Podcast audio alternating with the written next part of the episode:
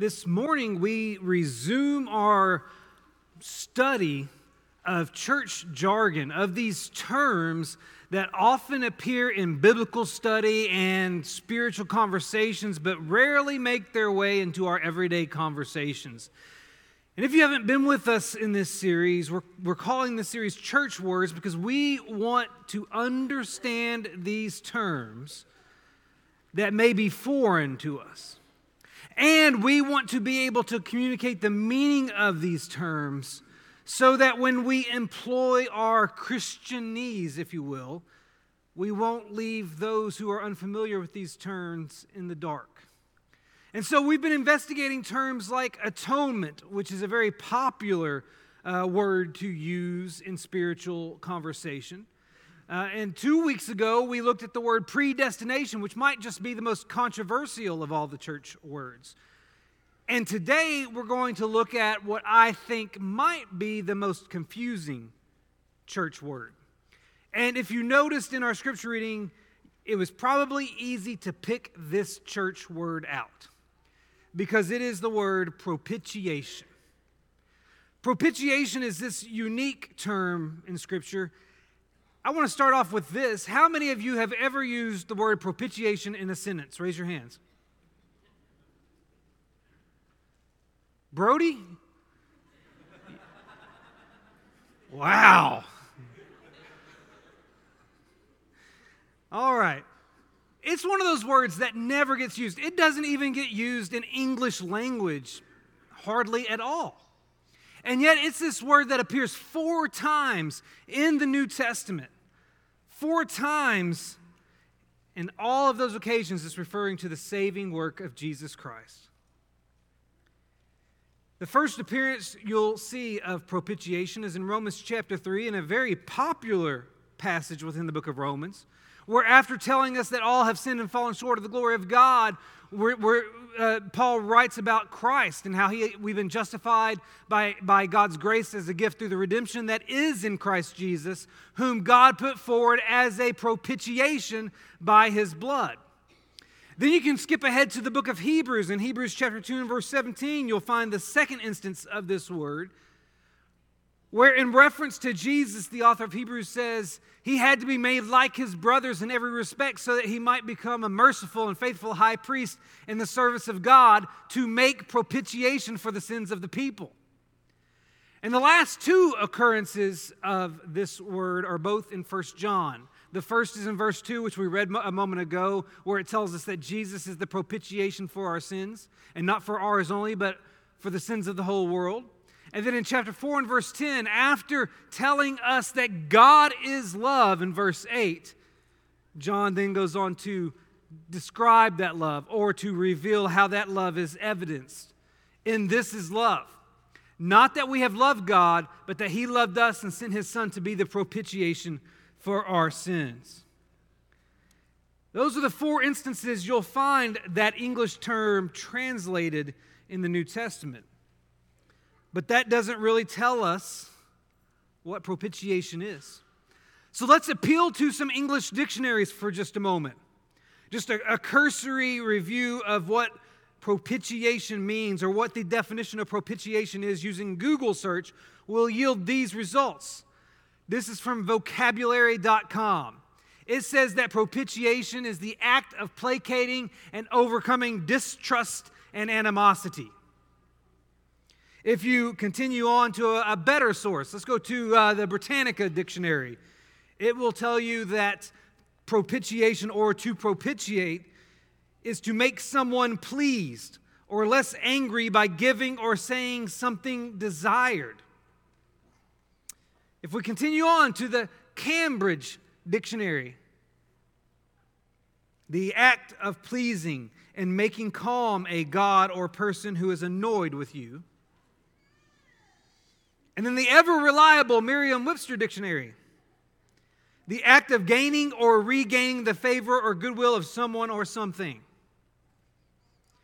You know, it's precisely these definitions that have made a lot of scholars uncomfortable with the concept of propitiation when it comes to our relationship with God. That's because Many of these definitions of propitiation make God sound needy and petty, hostile, and, and even volatile. Much like the pagan deities. The pagan deities who got their feelings hurt and had to be pacified in order to prevent them from reacting vindictively. At least that's what people thought. The people that worst, worshiped those pagan deities, that's their perspective of how they acted. But just because that's the perspective of people who worship little g gods that aren't real, doesn't mean that that's how the true God, the Lord God, operates. The Lord God is not needy. The Lord God is not petty. The Lord God is not hostile or even volatile. When it comes to Him, His wrath is holy and righteous and just. So when we start considering what propitiation means, we have to start there. You have to realize that propitiation implies appeasement. We can't deny that. If you looked at those definitions with me, they may have sounded very human in their definition, but they all related to some sort of appeasement. And that is a part of what propitiation means. We cannot deny that the Bible identifies God, God's reaction to sin as wrath. Sin elicits God's wrath, it's undeniable. Do you remember that whole golden calf episode in the Old Testament at the base of Mount Sinai? It's recorded in Exodus chapter 32. Moses is up on the mountain receiving the law. Meanwhile, the Israelites get annoyed because he's been gone so long. And so they go to Aaron and say, Hey, make us a God. And Aaron gets all of their gold jewelry and melts it down and crafts this golden calf. And the next day, we're told the people rise up to worship this golden calf. They engaged in a lot of immoral activity along with that idolatry. And do you remember God's reaction to their sin? If you go over to Exodus chapter 32, verses 9 and 10, he communicates with Moses. He tells Moses, hey, go get your people. He doesn't even employ the language of my people. He, it's, it's like that time, it's like when your parents, one of your parents gets so mad at you that they start referring to you as the other parent's child and not theirs. That's your daughter. That's your son, not mine. God does that right here. And then look at what he says to Moses, particularly in verse 10 here of Exodus chapter 3. I have seen this people, and behold, it is a stiff necked people. Now, therefore, let me alone that my wrath may burn hot against them, and I may consume them. Their sin elicited God's wrath. If you skip ahead to the book of Deuteronomy, chapter 9, verse 7 and 8, Moses reminded the Israelites of this episode and, and part of his farewell communications with them. And, and, this is what he said. He said, Remember and do not forget how you provoked the Lord God, the Lord your God, to wrath in the wilderness. From the day you came out of the land of Egypt until you came to this place, you have been rebellious against the Lord. Even at Horeb, and Horeb is another name for Sinai, even at Horeb, you provoked the Lord to wrath. And the Lord was so angry with you that he was ready to destroy you. God's reaction to sin is wrath. On this occasion at Mount Sinai, his anger relented. But unfortunately, Israel's sins continued. And throughout the Old Testament, God's wrath is consistently associated with his response to their wickedness. Just go do a word search in the Bible for wrath and anger and see how many times God's wrath or God's anger is directed at Israel. And it's so very interesting because then we arrive in the New Testament and we have this word propitiation. And in particular, the first occurrence is in Romans chapter 3. And as Paul prepares to define the saving work of Jesus on the cross in terms of propitiation, he makes sure his readers will be able to associate it with God's wrath. Because that word appears in the third chapter of Romans, but in the first chapter of Romans, you get down to verse 18, where Paul declared that the wrath of God is revealed from heaven against all ungodliness and unrighteousness of men. And then in chapter 2 and verse 5 of Romans, he warned that those who judge others for their sins will, while practicing the same thing, those who judge others for their sins while doing those very same sins, are storing up wrath for themselves on the day of wrath when God's righteous judgment will be revealed. So in chapter 1 of Romans, Paul writes about God's wrath. In chapter 2 of Romans, Paul writes about God's wrath. In chapter 3 of Romans, he presents the solution to God's wrath propitiation, the appeasement of that wrath through Jesus Christ. You see, propitiation is all about calming, placating, or appeasing the wrath of God. That's its ultimate meaning. That's why when you look up the def- definition of those Greek words that are translated propitiation, they all make reference to calming or placating or appeasing the wrath of God. But how is God's wrath appeased? Well, we'll just go back to those four verses where propitiation appears. In Romans chapter 3, it's connected to Christ Jesus. In Hebrews chapter 2, you might have to go all the way back to verse 9 to find uh, the, the subject for all of those preposition uh, for all of those pronouns where the word he appears, but you find out that the he in verse 17 is a reference to Jesus. First John chapter 2 and verse 1, we find out that John is talking about Jesus as the propitiation. And in chapter 4 and verse 10, you can see it right there in the verse that the reference is to God's Son as the source of propitiation. And the point is this that in all of these verses, the appeasing of God's wrath was accomplished by Jesus on the cross. That's how propitiation occurs. That's how God's wrath is stayed. By what Jesus did on the cross. And Jesus' propitiatory function can be compared to a heat shield. Now, hear me out. In the simplest of terms, a heat shield is an outer covering on a spacecraft designed to protect it from the heat generated during re entry into the Earth's atmosphere. In other words, a, a, spacecraft's heat shield protects the vessel and its occupants by either absorbing or deflecting the heat that it's experiencing. In the same way, Jesus deflected the wrath of God away from us by exchanging our sins for his righteousness as alluded to in 2 Corinthians chapter 5 and verse 21. See, that's the beauty of propitiation. That's the beauty of this appeasement angle of propitiation. We deserve we deserve to face the full force of God's wrath. But Jesus faced it for us on the cross so that we can instead receive the full force of God's mercy. What Jesus did at Calvary was deflect God's wrath away from us and put it onto himself so that we can stand before God one day and receive only his wonderful, powerful, beautiful mercy.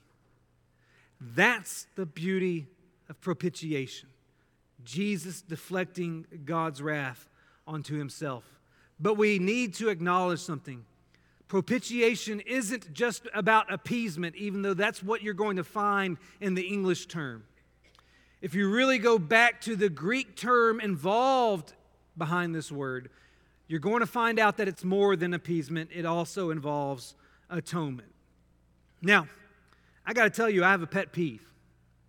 One of my pet peeves is when a dictionary defines a term by using that term. For instance, when I was looking up definitions for propitiation, one of the standard places I will go is dictionary.com. I'm certain some of you have used dictionary.com before. Its definition of propitiation was this the action of propitiating. That doesn't help me any. I'm trying to get a definition for a propitiation, and you're going to turn around and use an alternative version of it in the definition. That doesn't help me. And I have to admit, the fact that I'm standing up here today and saying this church word propitiation implies another church word atonement feels kind of like the same thing. Because just three weeks ago, we spent our time of study focused on the word atonement. But the reality is, there's a lot of overlap between these two words. In fact, some English translations, particularly the New International Version, they choose to substitute phrases like atoning sacrifice, sacrifice of atonement, or make atonement instead of propitiation in the four passages we've been studying today. You see, there's connection here. There's connection between propitiation and atonement. And while propitiation does include this idea of appeasing the wrath of God, it also includes the idea of atoning for sins. We've already noticed that propitiation appears in Hebrews chapter 2 and verse 17, but there is another passage in Hebrews that employs a propitiation term without translating it as such. You see, Greek words can have multiple meanings. And so if you go over to Hebrews chapter 9 and verse 5, you'll read this.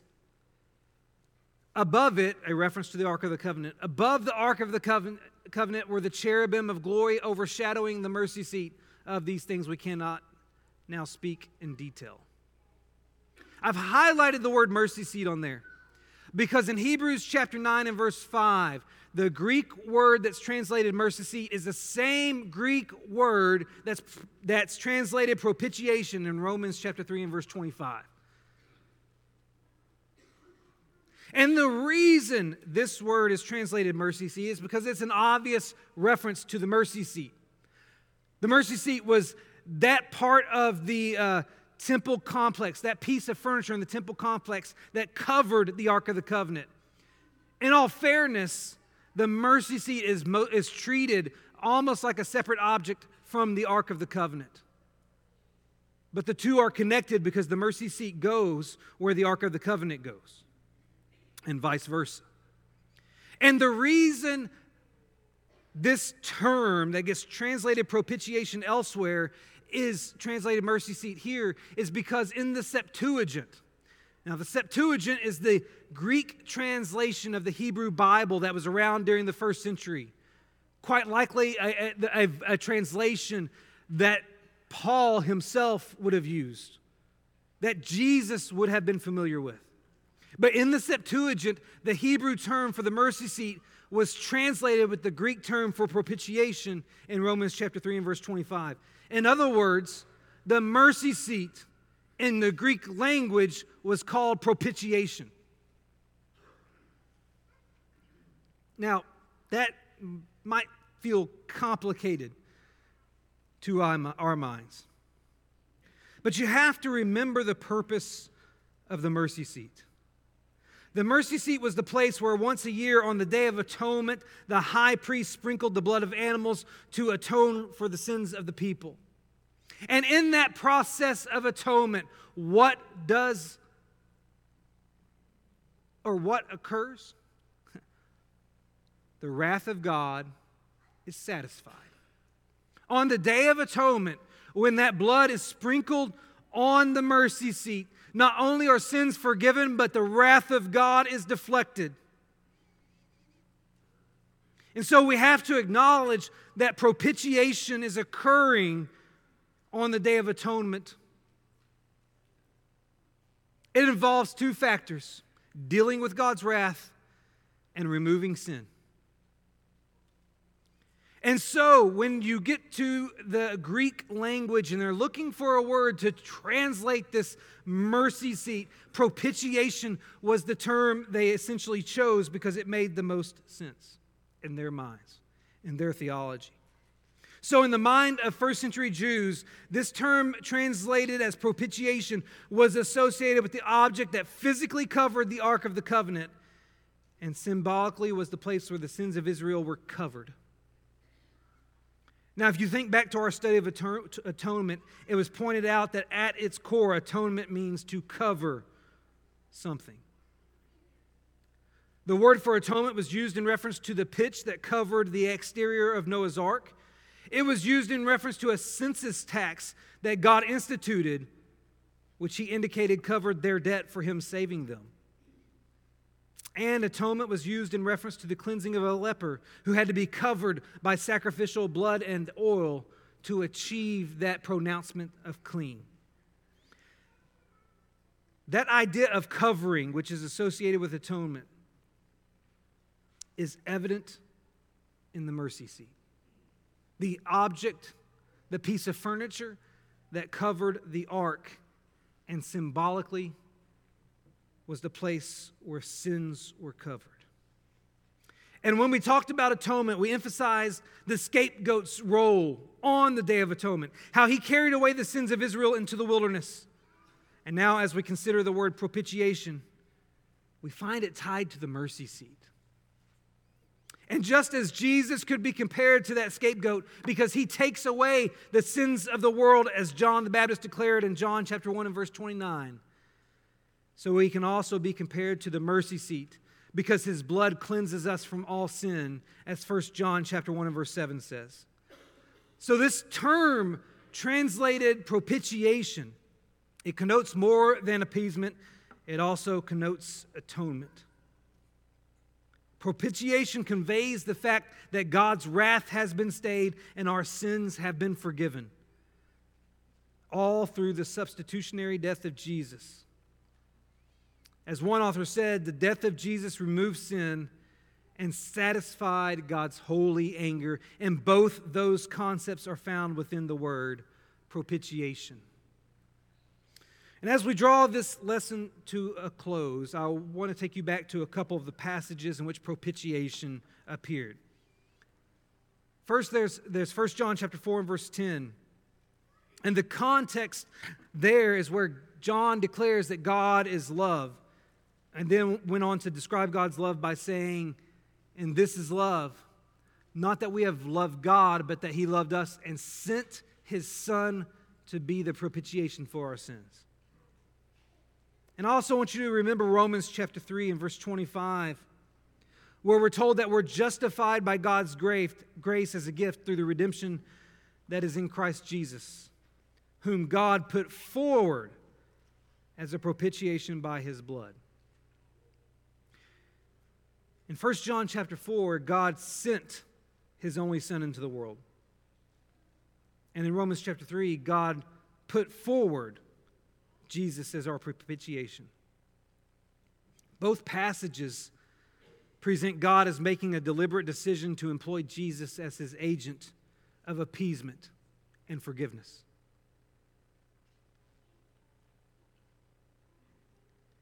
God made a choice. God, whose holiness is angered by sin, but whose love does not wish that any should perish, made the choice to provide propitiation through Jesus Christ. God knows that you and I cannot appease his wrath on our own. God knows that you and I cannot remove our sins on our own. And so, God, who is holy, God, who is just, God, who is righteous, took it upon himself to initiate the process by which his anger would be deflected and our sins would be removed. It's God's deliberate decision to offer propitiation. That's the beauty Propitiation was achieved because God made a loving choice. And propitiation will be received only when we make a humble choice. Let me take you to one last verse. It's in Luke chapter 18 and verse 13. And it's another occasion where one of these Greek words that gets translated propitiation appears, but is translated differently. And it's in the context of a parable, in particular, the parable of the Pharisee and the tax collector. Jesus told this parable wherein he contrasted a self righteous Pharisee's prayer with a humble tax collector's prayer. And in verse 13 of Luke 18, Jesus described this tax collector as praying, God, be merciful to me, a sinner. That phrase, be merciful, comes from the same Greek word that's translated propitiation in Hebrews chapter 2 and verse 17. It's a humble request by a sinner for God to propitiate, for God to remove his anger, and for God to remove his sin. But it's a request that can only be made and received by the humble. And it reminds me of something I heard about the Red Cross years ago. The Red Cross was an instrumental medical organization during World War II, and one of their most important contributions was a national blood donation program that collected 13.3 million pints of blood for use by the armed forces. Now, according to legend, the Red Cross developed a couple of rules associated with these blood donations. One rule was that blood would be made available to anyone who needed it, regardless of whether they were affiliated with the Allied forces or the Axis powers. And the second rule was that the name of the blood donor would be provided to the recipient so that he or she could personally express his or her gratitude to the donor. After a while, after information regarding the Holocaust came out, a custom developed among the Red Cross medics in Europe if a German soldier came under their medical purview, they would search through the donated blood and intentionally choose blood that came from a donor with a Jewish name. They would then inform the German soldier that their medical condition necessitated a blood transfusion. Blood was available for them to use, but the blood came from a Jew. Then the medics told the German soldiers they had a choice as to whether or not they would accept the blood. And many gladly accepted whatever blood would save their life, but but some refused because of who it came from and died as a result. Again, that's a legend. I don't know if it's true or not. But we are not unlike those German soldiers. All of us face a life or death decision. A life or death decision that can be resolved by accepting a blood transfusion that can be resolved only by accepting a blood transfusion. Eternal life is contingent on whether or not we're willing to accept the shed blood of a Jewish donor. And the question posed before you today by this term propitiation is are you willing to accept that donation? Because that's the only way God's wrath will be diverted. And that's the only way your sins will be removed. If you need to accept such a donation today, you can do so by confessing your faith that Jesus Christ is the risen Son of God, by repenting of your sins, and by being immersed in water, wherein you come in contact with the blood of Jesus. If you need to make that decision today, we invite you to come while together we stand.